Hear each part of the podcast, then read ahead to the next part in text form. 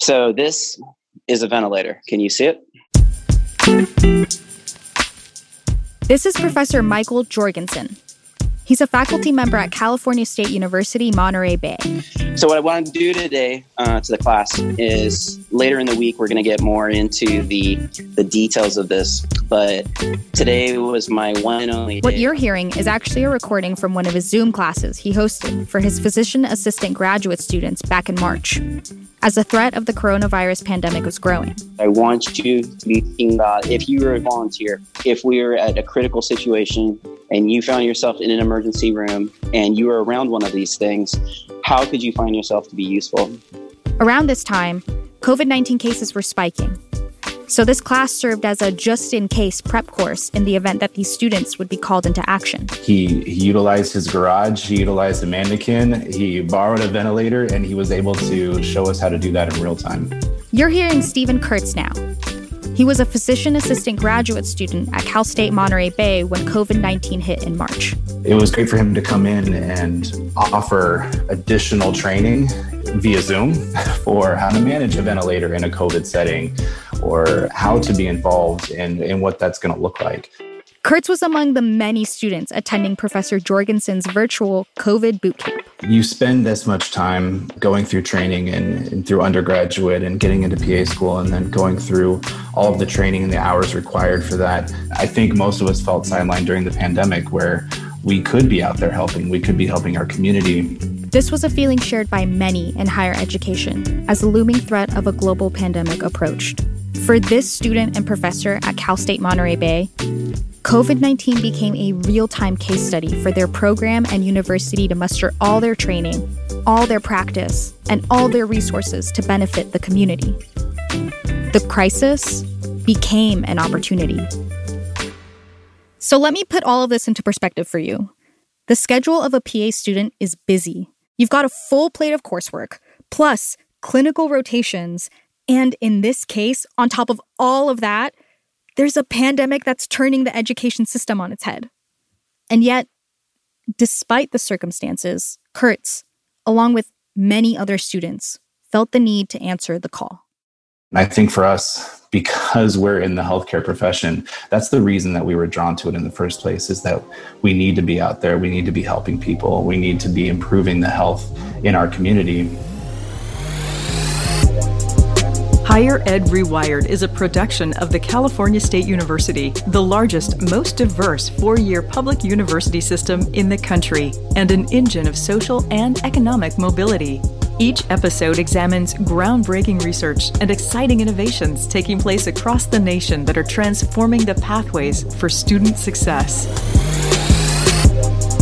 Welcome to the second season of Higher Ed Rewired. I'm Annette Rangel, your host for season two. And what a time to be innovating in higher education.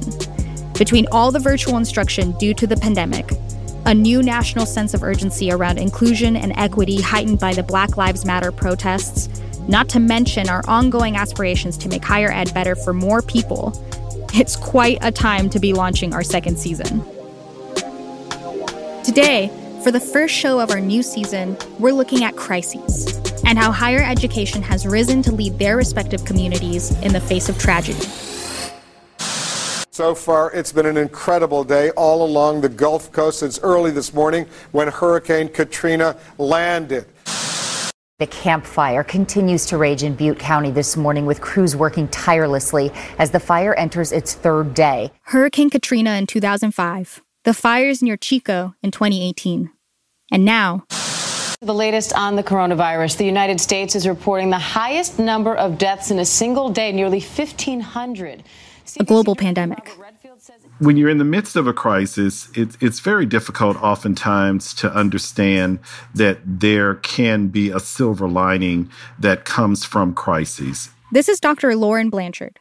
He's the Executive Vice Chancellor for Academic and Student Affairs for the California State University you're definitely find yourself a, at a point where you feel like you're suffering through and you're you're trying to make your way through. But that mm-hmm. oftentimes it's hard to see down the line that there is going to be value and that more importantly that there's going to be a renewed sense of purpose as you come out of the crisis. As an executive vice chancellor, Dr. Blanchard develops and oversees educational policy across the CSU's 23 campuses and leads the Graduation Initiative 2025, the system's groundbreaking strategy to double graduating rates and eliminate equity gaps. But before coming to the CSU, Dr. Blanchard held a leadership position in the chancellor's office at the Louisiana State University Health Sciences Center. While there, his work focused on Hurricane Katrina recovery a lot of the work that I did, certainly in uh, Louisiana during the time of Hurricane Katrina, which was just absolutely devastating to New Orleans and, and really the lower area of southeast and southwest Louisiana, to the point where everything stopped academically for an entire semester.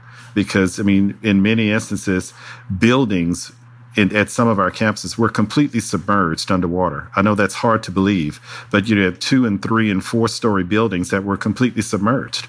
The storm and floods devastated local communities, with both physical damage inflicted and the uncertainty and fear left behind. But regional higher ed institutions seized this as an opportunity to support the people within their neighborhoods how do you bring the people back? And when I say bring them back, I don't mean just physically. I mean, how do you restore a sense of confidence, a sense of faith, and a sense of recognizing that through this, you will overcome. We spent a lot of time working on that and working through that kind of philosophy with our faculty, with our staff, with our students. And eventually, what we found is that with that renewed sense of purpose, is that many of the individuals, especially students, wanted to figure out a way how they could come back and help to rebuild the city of New Orleans and frankly to rebuild the campus, right? And so we found all these opportunities for service learning. We found all of these opportunities uh, where community service and community outreach, and that became another uh, arm of who we constituted ourselves as being in higher education, that we're a part of the rebuilding of a community, that higher education played a major role in that. It was bigger than just ensuring the success of the university and its students. It was now about bringing the community back to its feet and rebuilding the city of New Orleans during Hurricane Katrina, there was uh, disproportionately a number of people of color who died during the storm. And, you know, a lot of people were under the impression that they died as a, a direct result, I mean, of drowning from the storm, but that wasn't the case.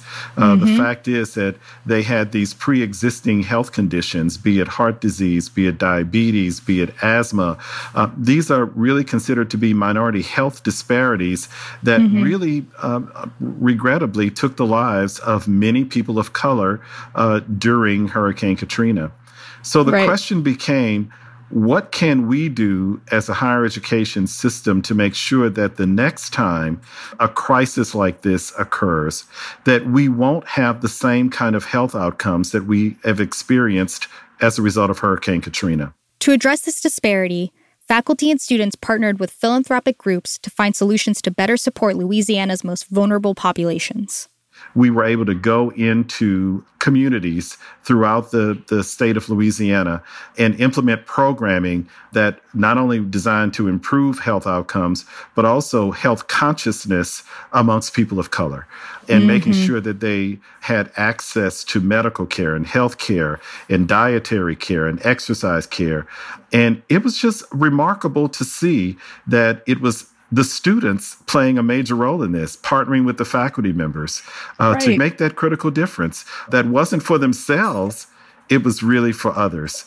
And there's just something beautiful about knowing that in the midst of a crisis that you can look beyond yourself and really help others. And in, in the large sense, you're really helping the, the larger communities. These are the lessons that Dr. Blanchard carries with him into the new crisis we're facing today COVID 19. This certainly as a crisis, but we're also looking at how can we use this to make sure that we are going to be agents of change the next time another pandemic of this nature happens, we won't see similar outcomes that we see happening now.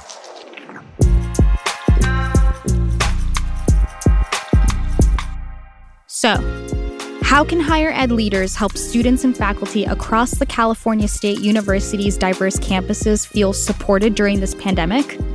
The answer is simple Avoid a one size fits all approach and listen carefully. There are two North Stars uh, as we work our way through this pandemic. One, uh, and, and first and foremost is maintaining the health and safety of our campus communities, obviously faculty, staff, students, um, and anyone within that neighboring uh, area as well. The second North Star is our ongoing commitment to student success. They are tied together. And so what I mean by that is when you look at what it takes for students to be successful virtually, that we want to be very mindful of uh, not only the technology needs, but also the Wi-Fi service and the access needs that they they have in place as well, to ensure that all of our campuses are being as responsive as possible. Support services yeah. is the other side of this, but it's also ensuring that they continue to know that they are a part of the campus community and that the kinds of support services that they've needed before, be it uh, advising, um, be it tutoring, um, be it uh, the work with the cultural centers and, and the kind of support that they provide, that all of those are still in place. And that more importantly, that it, it's not where the student has to go out and do the outreach to gain the, the services. It's the staff and the faculty and the, the other peer students that are on the campus that are reaching out. Really, they're not on the campus, but through the virtual modality, they're right. reaching out to the students and really drawing them in and letting them know not only are they supported, but more importantly, what more do you need to make yeah. sure that you're able to persist through this, this semester and the following semesters uh, until we can get beyond the pandemic.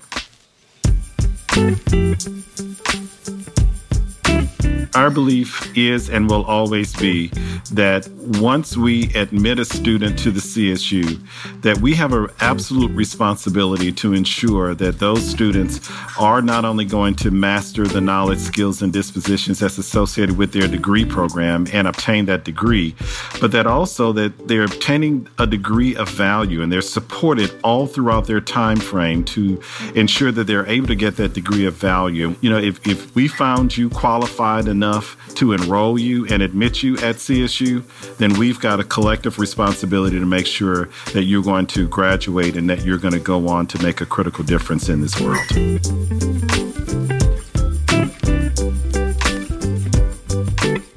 So we were working constantly into the evenings, emailing and calling and, and coordinating and calculating. We're constantly working on different things that we thought were going to be useful. This is Stephen Kurtz again physician assistant student at Cal State Monterey Bay. You heard him at the top of the episode. We could be helping those that are uh, displaced at this moment, those that can't leave their homes. There are a lot of opportunities during that moment.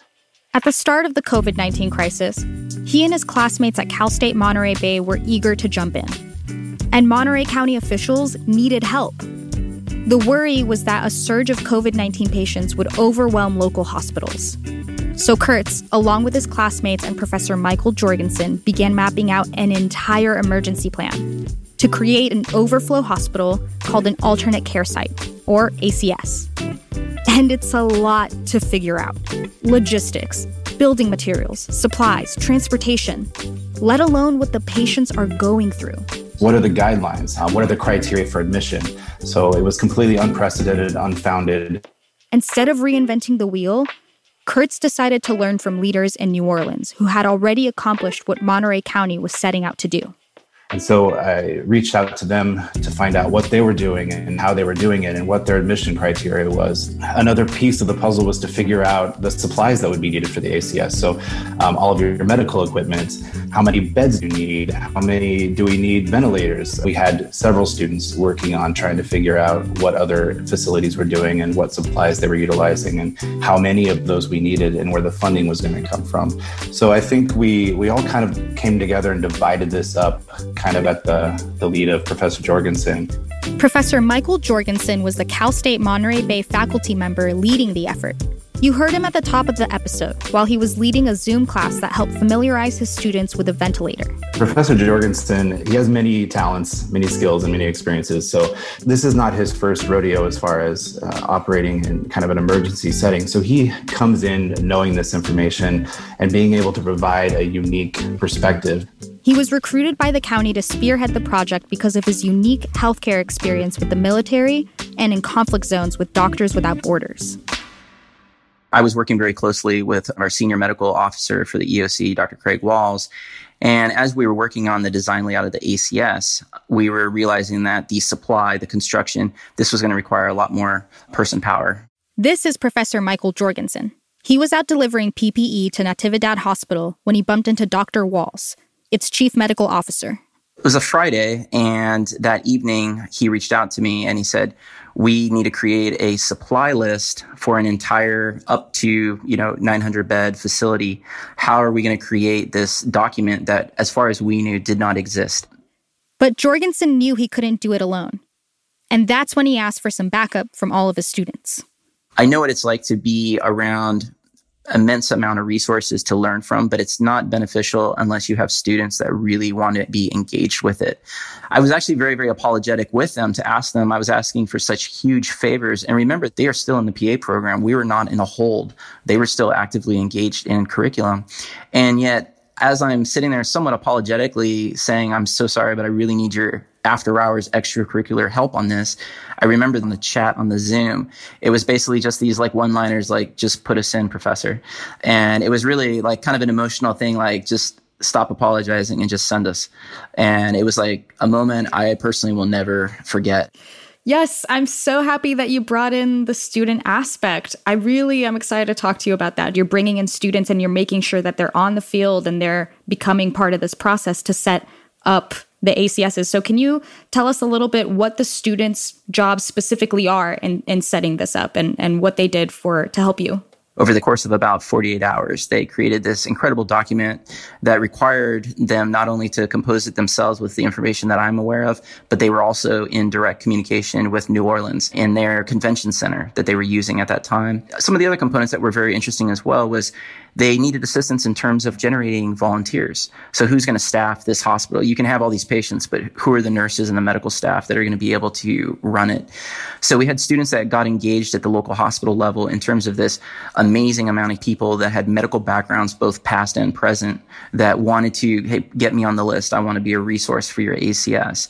So we had students working on that. Other factors, there was a need for public relations. There had been kind of some possibly communication gap with the setting up of a separate facility in Monterey at the fairgrounds. And they wanted to make sure that there was a really good understanding of the community as to what are we building, when are we building it, and why are we building it.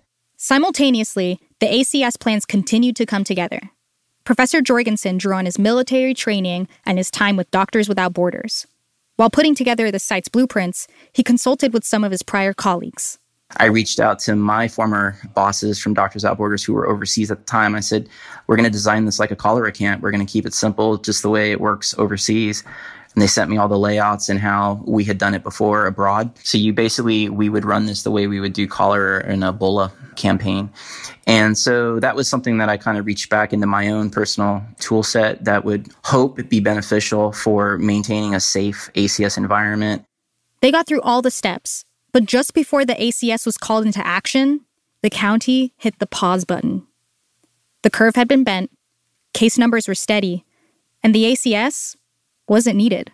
The hospital was designed, we had the beds, we have this running supply list. We have, we now know exactly what's going to be needed in terms of the amount of beds, etc. We had everything ready to go. But before we, before we pull that final trigger, they put us into a holding pattern. You know, in, in all honesty, it's, you know, it can be frustrating because you, you want to see your development come to the final fruition in that helping people. But then you also have to step back and say, well, if it's not needed yet, that means more people are alive. And so it's this very interesting, I don't know if dichotomy is the right word, but you, you have to take, you know, it's not needed and that's a good thing.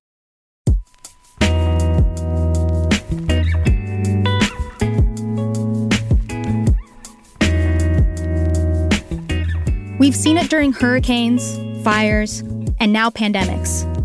Colleges and universities stepping up to lead through a crisis. Higher ed leaders asking, what's the silver lining? How can we change and innovate in the community that we serve? Because that's what it's all about. When students are put first, they rise to the challenge and become leaders. deepening the relationship between communities and institutions. Dr. Loren Blanchard, who we heard from earlier, perfectly encapsulates this notion that even unprecedented times can be turned into a teachable moment.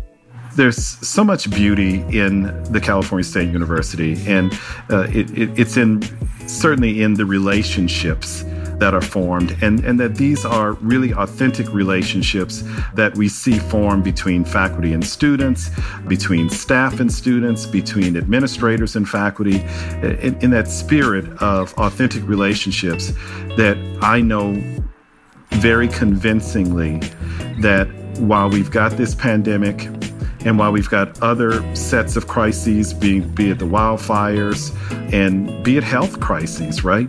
That I know that because of the power of who we are and because of the care that we have for one another, that we're going to overcome this. And I just can't wait to see the day, five years from now or less, who the CSU will be at that juncture. We're not going to be who we are today. I'm convinced we're going to be strikingly better.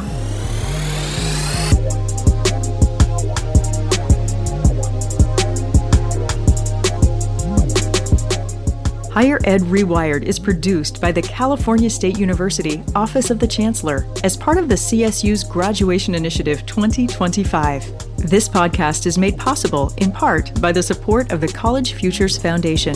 More graduates for a thriving California. Learn more at collegefutures.org. To hear more stories like this, listen at higheredrewired.com or subscribe from wherever you get your podcasts.